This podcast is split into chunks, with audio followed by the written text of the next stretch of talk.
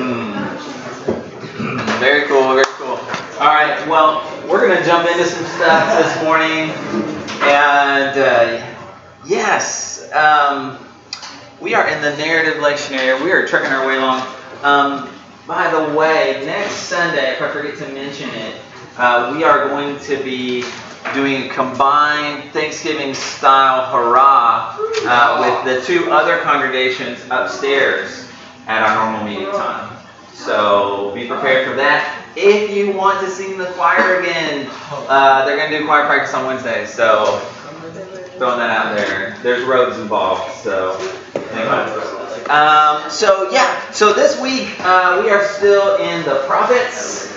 Uh, raise your hand if you love the prophets. Um, like you do, like oh, look at John.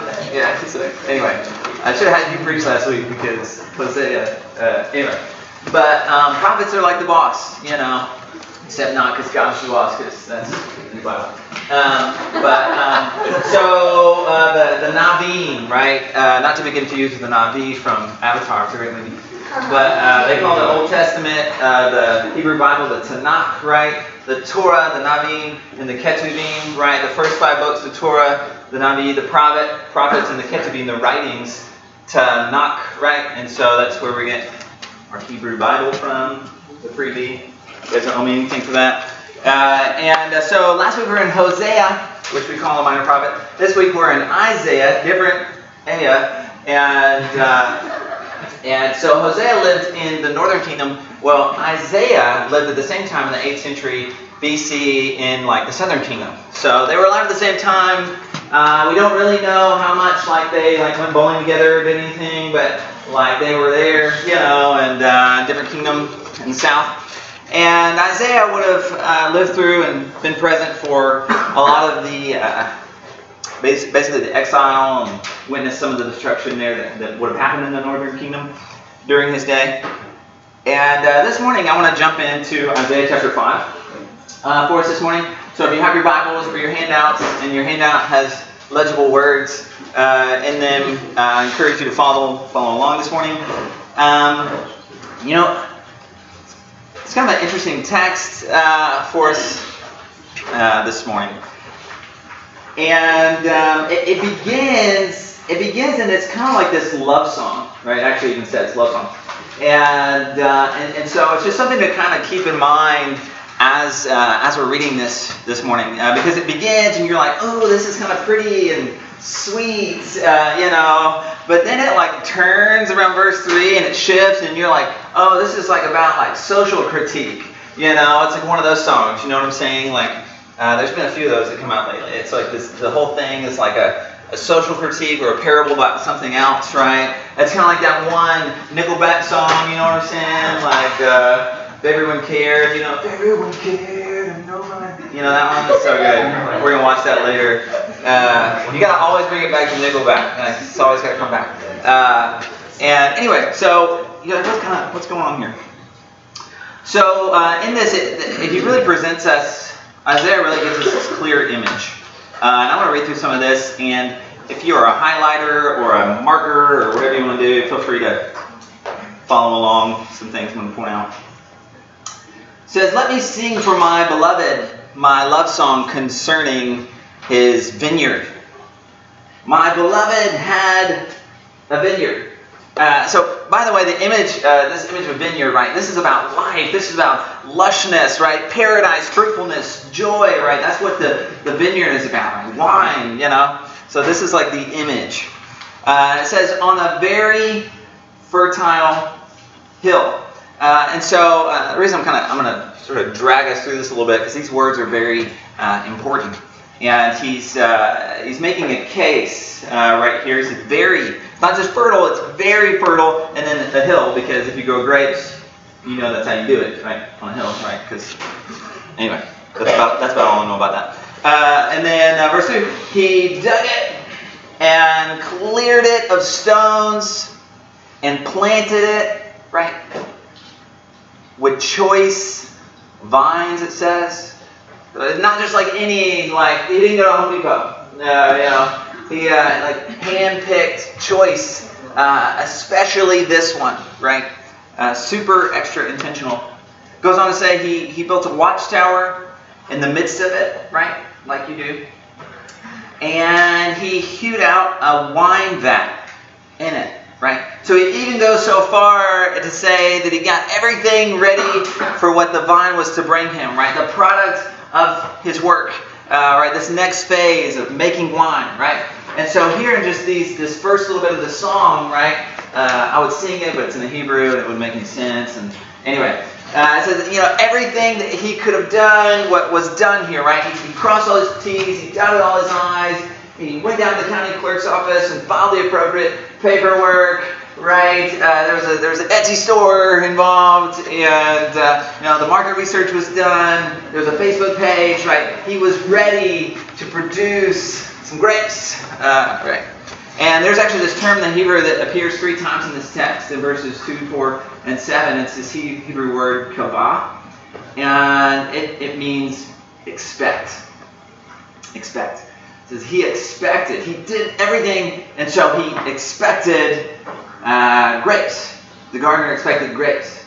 Uh, because that's kind of how it works right? Uh, you, you plant something and you get something, right? There are planting seasons and harvesting seasons, right? You plant a radish and you get a radish, right? That's, that's how it works. Uh, so he expected to yield grapes. Uh, but for some reason, what he got, now and then, you just get some wild grapes. Um, and I think this translation is actually interesting. You know, uh, other translations just say like stink berries or uh, rotten fruit or um, sort of diseased fruit or, or something like that. Uh, wild grapes, uh, right?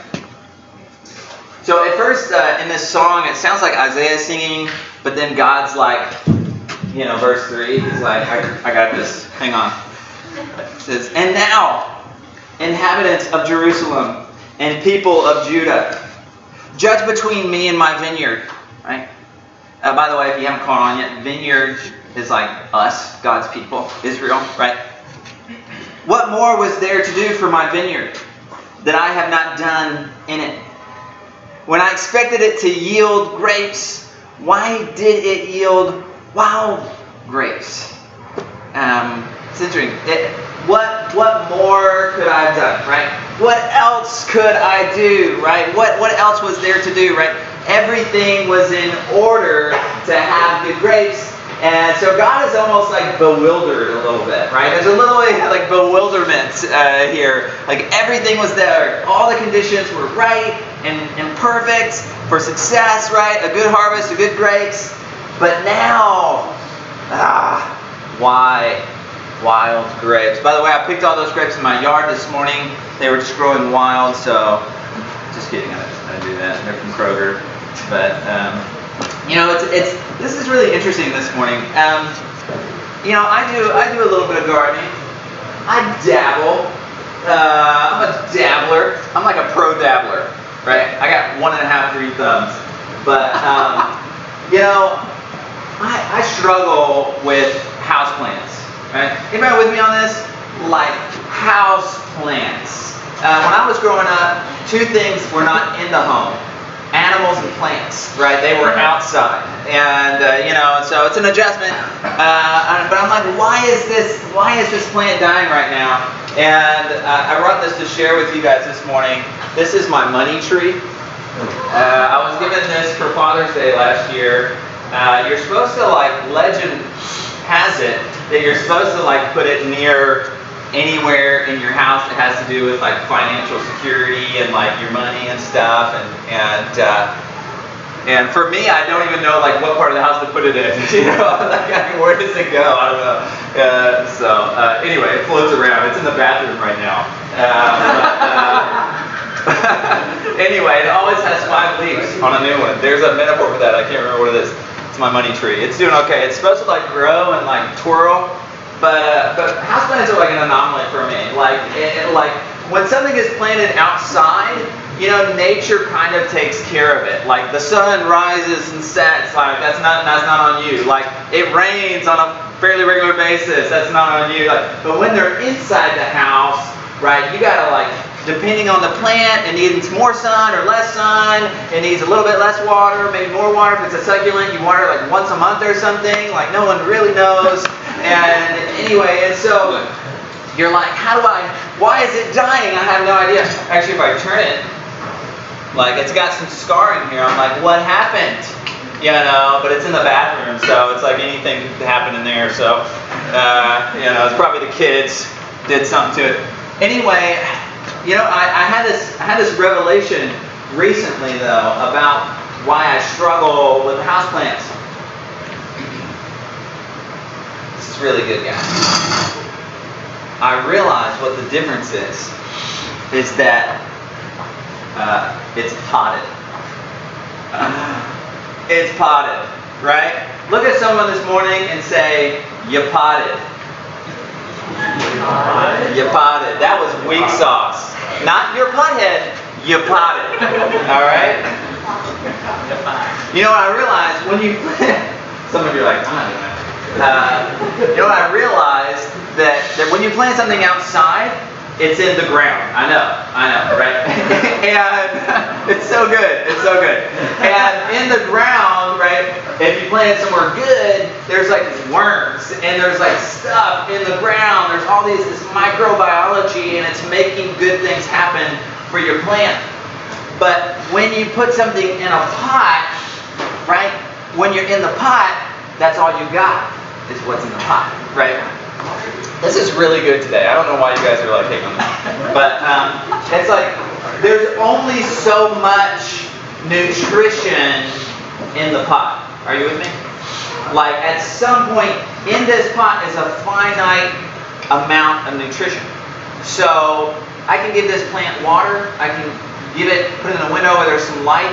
But at some point, I actually have to feed this plant because it's, it has finite resources as it's planted in a pot. Anyway, that's my revelation. Hope you guys enjoyed that. Um, you know, recently, uh, I think it was last Saturday, I was digging in the garden bed with, with Story, my oldest, who's six, and we're cleaning out, like, way overdue, cleaning out the garden bed, and, and I was trying to just talk to her about, like, what soil is and, like, what good soil is, and, and we're kind of cleaning it out and taking out some of the weeds, and anyway. And uh, I was like, you know, there's, there's, uh, for, for us to be healthy, our soil has to be healthy. And uh, of course, like I did this whole speech, and, and then I was like, wait for it. Like two minutes later, she's like, what are you talking about? And so I just did it again. And uh, you know that, that that if we're going to be healthy, our soil has to be healthy, right? Everything we are, everything we have, everything we consume, right, comes from the ground, from the soil, right? And so if our soil's not healthy, then our food's not healthy, and then we're not healthy, right? Uh, it's like this is not rocket science, you know, but like sometimes it kind of is.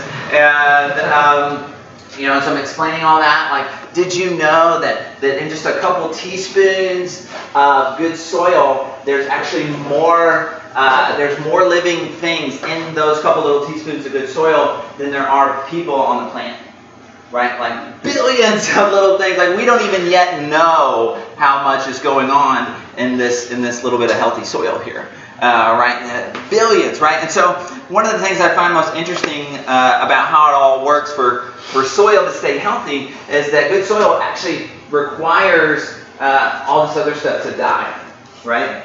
It's like the leaves on the trees fall, like your, your trees go go into dormant and they they shed their leaves and they fall on the ground, and they die and they put this nitrogen back in the soil, and it's it's great, right?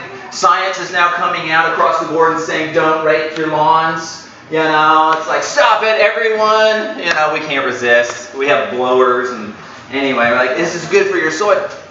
Um, and also, like, you and I, or um, maybe a better analogy is uh, like animals, you know, eat their food, and then when you eat something, something else happens. I don't want to get too graphic for you guys, right? Uh, this thing called like manure happens uh, right? That, that then like there's this dying, right? That's then good for the soil.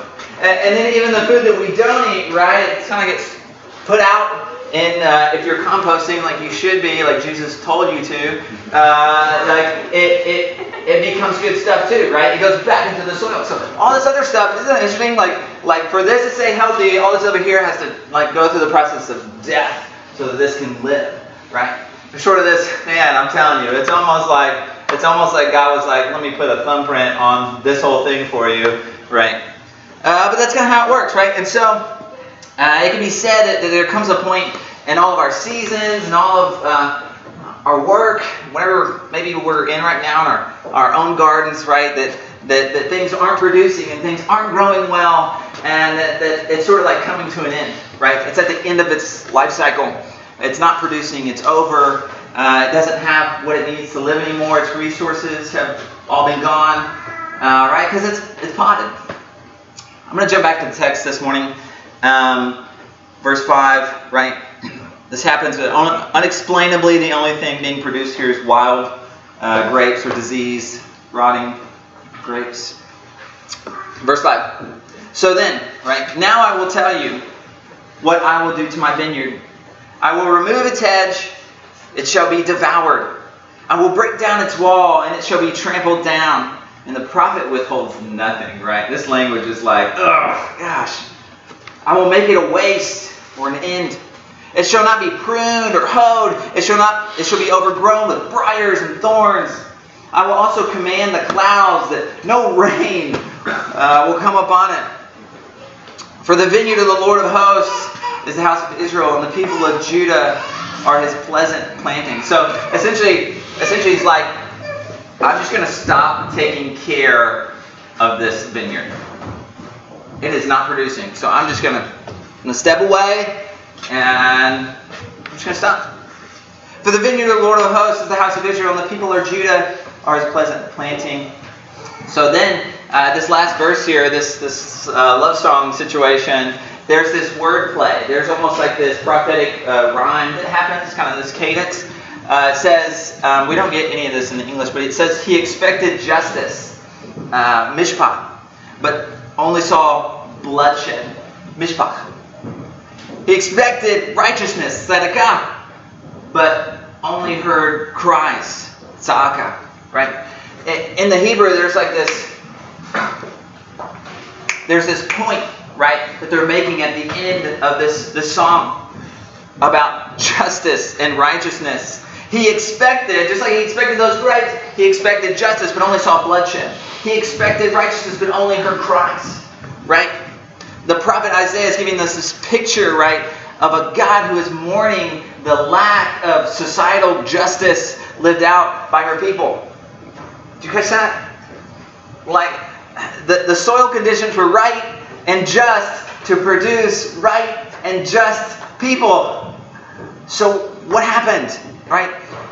This metaphor actually suggests, right? If you're tracking, this, meta- this metaphor here is actually suggesting that the very destiny of human nature is to produce justice and righteousness, right?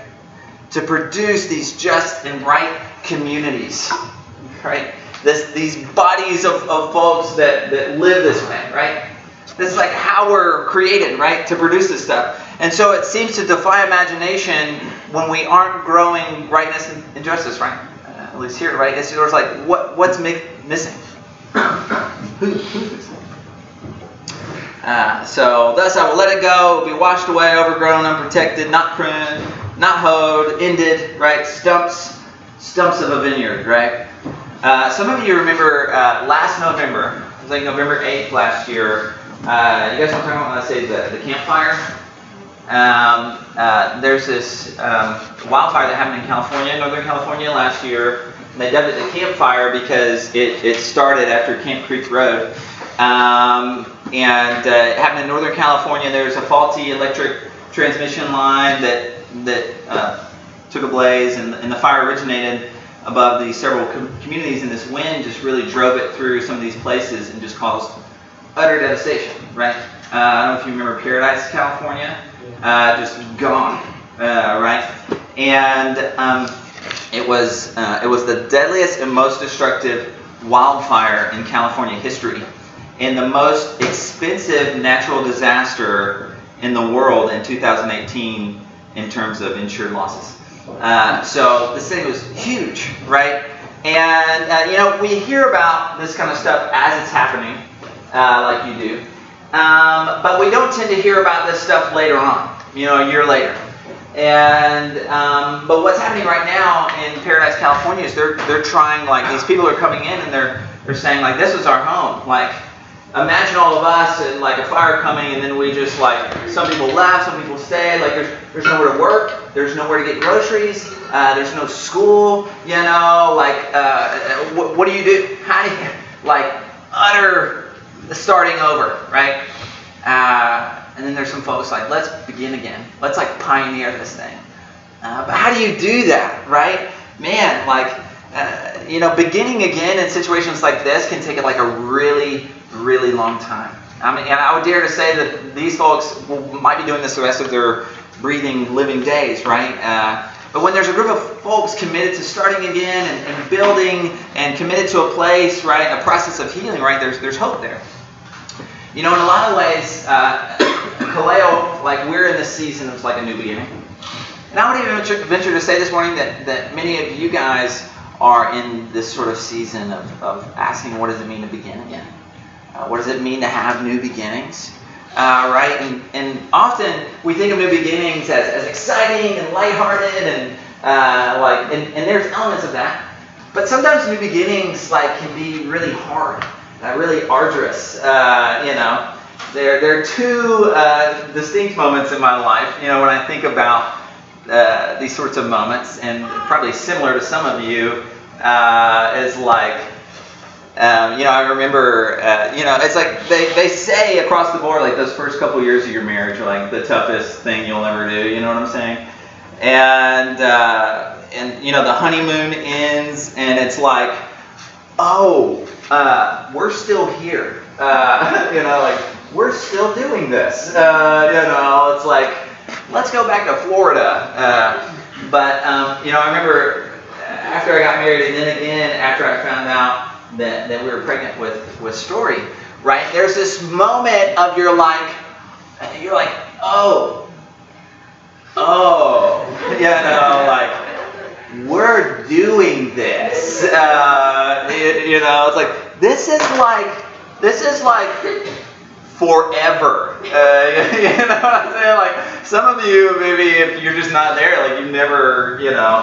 But um, it's like, well, this is this is kind of heavy, you know. There's like, there's no like me taking this ring back. There's no like takesy backsies here, you know. There's no like returning this child to the store, you know what I'm saying? Like this is like we're in this. This is like forever, and uh, and sort of that that moment, and and then sometimes like you know, when you're kind of wading into it, like the water gets kind of deep, right? Sometimes it gets kind of hard. And I think, you know, maybe that's part of it, right? That growing new things is hard. Um, all right, back to the soil. Um, you know, what, um, you guys like another agricultural sermon from Caleb. But um, anyway, what, uh, what we've had to relearn what we've had to, or what maybe I haven't had to relearn, but what farmers have had to relearn uh, is uh, is tilling, right? And that, that tilling is like really harmful for the ground. And, and so what they do, they uh, these agri-scientists are, are, doing all this work to try to educate farmers and, and say things like, you guys should plant cover crops in these off seasons uh, so that you're putting these nutrients back in the soil. And then they invented this thing called a crop roller. It's really cool. It's like this big rolling pin with these edges that they put on the front of their tractors. And instead of like uh, like plowing up your field after uh, uh, a um, you, you know at the beginning of your growing season and you plant a cover crop, you just, you just get this crop roller, you put on your tractor, and you got this stuff going on, and you just roll them down, and it creates like a mat in your field, right? And then you actually just plant uh, through the mat. And so, like, you're just driving your tractor, and the, on the front end, you're like rolling your cover crop down, and that's killing, uh, right, the, the cover crop, and it's then just leaving it there to add nutrition back in the soil. And then on the back of the tractor, they're just like planting seeds, and so they're just driving through. You know, it's like super cool. You're like, why have we not been doing this the whole time? Uh, you know, but but sort of relearned uh, right, that, that how we treat our soil, right? And that, that tilling is a little bit like the devil's playground, you know? And you're like, you're destroying, there's so much life down in there, you're destroying all the little Whos down in Whoville uh, that, are, that are living down there. And, uh, and what does it mean uh, to treat the soil differently, right? That the cover crop dies and all that good stuff lays there and adds back to life. This is good stuff happening. I'm trying to end this. Um, I don't think it's any coincidence this morning that a few chapters later in Isaiah chapter 11, uh, Isaiah sings about this crop failure of justice and righteousness of God's people. Uh, and then all of a sudden, there's this new growth. There's this new shoot rising out of this old stump. Chapter 11, verse 1 A shoot shall come out of the stump of Jesse, and a branch shall grow out of its roots. And the Spirit of the Lord shall rest on him the Spirit of wisdom and understanding, the Spirit of counsel and might, the Spirit of knowledge and of the fear of the Lord. His delight shall be in the fear of the Lord. He shall not judge by what his eyes see or decide by what his ears hear, but with righteousness he shall judge the poor and decide with equity for the meek of the earth. He shall strike the earth with the rod of his mouth, and with the breath of his lips he shall kill the wicked. Righteousness shall be the belt around his waist, and faithfulness the belt around his loins. Who are we talking about this morning? Jesus. I'm going to wait for the Sunday school answer to just Jesus. Jesus, right? The new David, the new shoot, right? He comes and he has these expectations of righteousness and justice with him, right? I love this image as a shoot, right? This new growth that, yes, something can still grow here, right? Something good can be produced here. Watch this. Jesus, right? I, I love that, that passage in John 15 where it's like, I'm the true vine. My Father's the gardener. Abide in me. You want to produce something good? You want good grapes? Abide in me. I wonder this morning if some things have failed for us.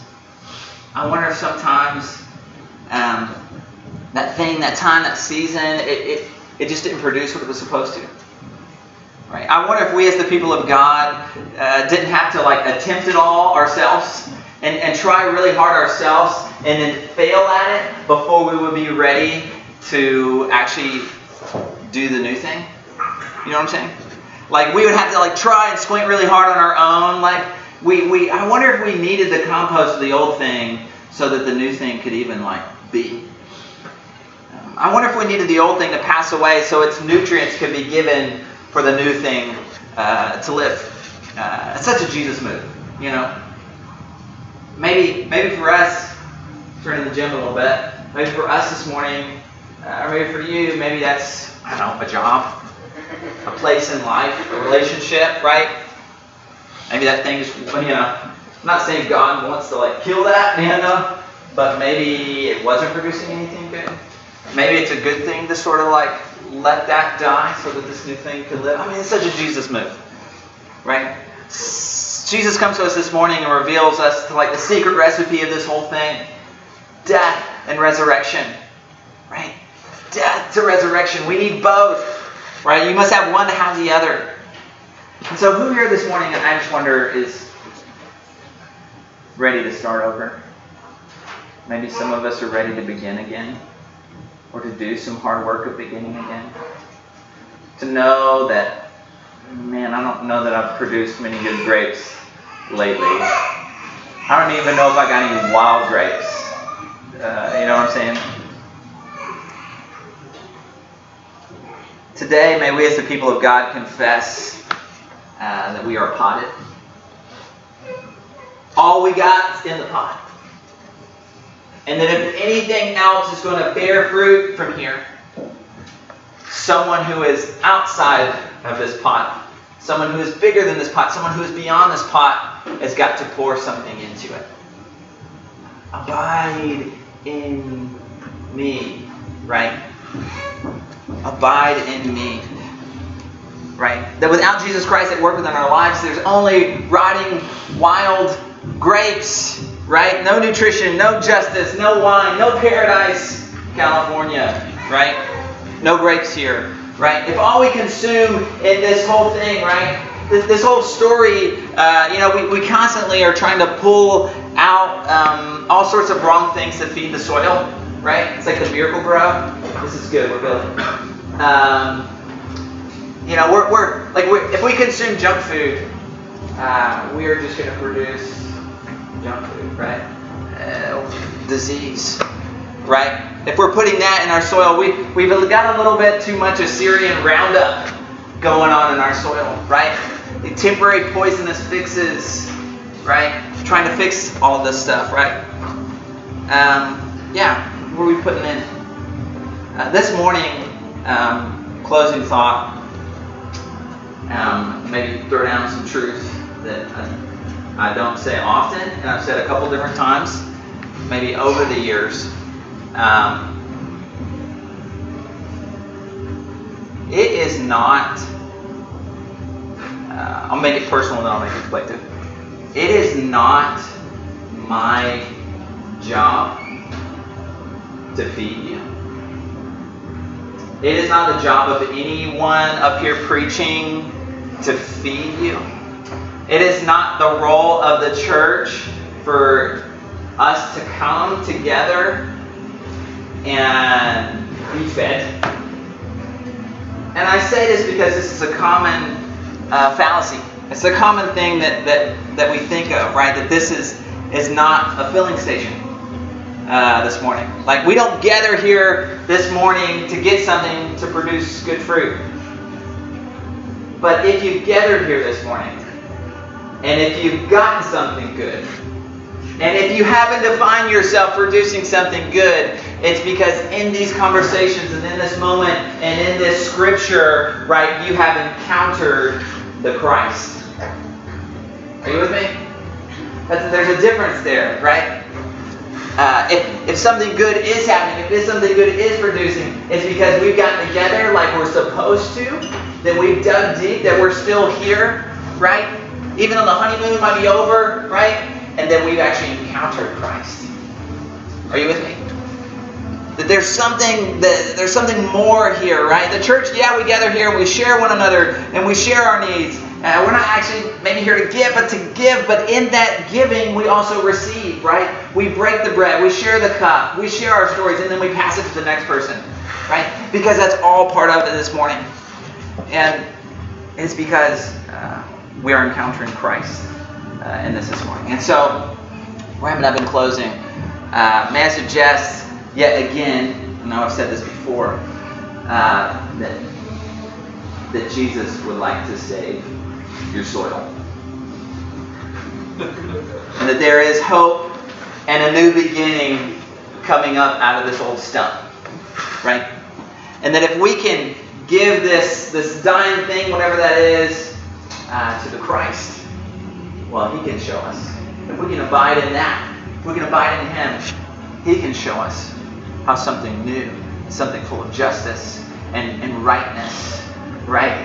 That we can have maybe the nutrient we need there in Christ this morning. Let's pray this morning, and the kids will be back here in a second, and uh, we got some cool other liturgy to close us out. Lord God, uh, we give you thanks this morning uh, for the plants, for the earth that is before us, that is feeding us, that is new, giving us nutrition and giving us what we need, God. It is no coincidence, God, that we are earthlings, that we are of the earth, and that we ourselves uh, grow from it. Lord, I ask that you would fill us up with what we need to bear fruit ourselves, that, that some things could die, that some things could live. Lord, that we can be prophets of, of justice and righteousness. God, that we can learn from our children this morning, uh, and that your kingdom would come in each of our lives. In your name we pray. Amen.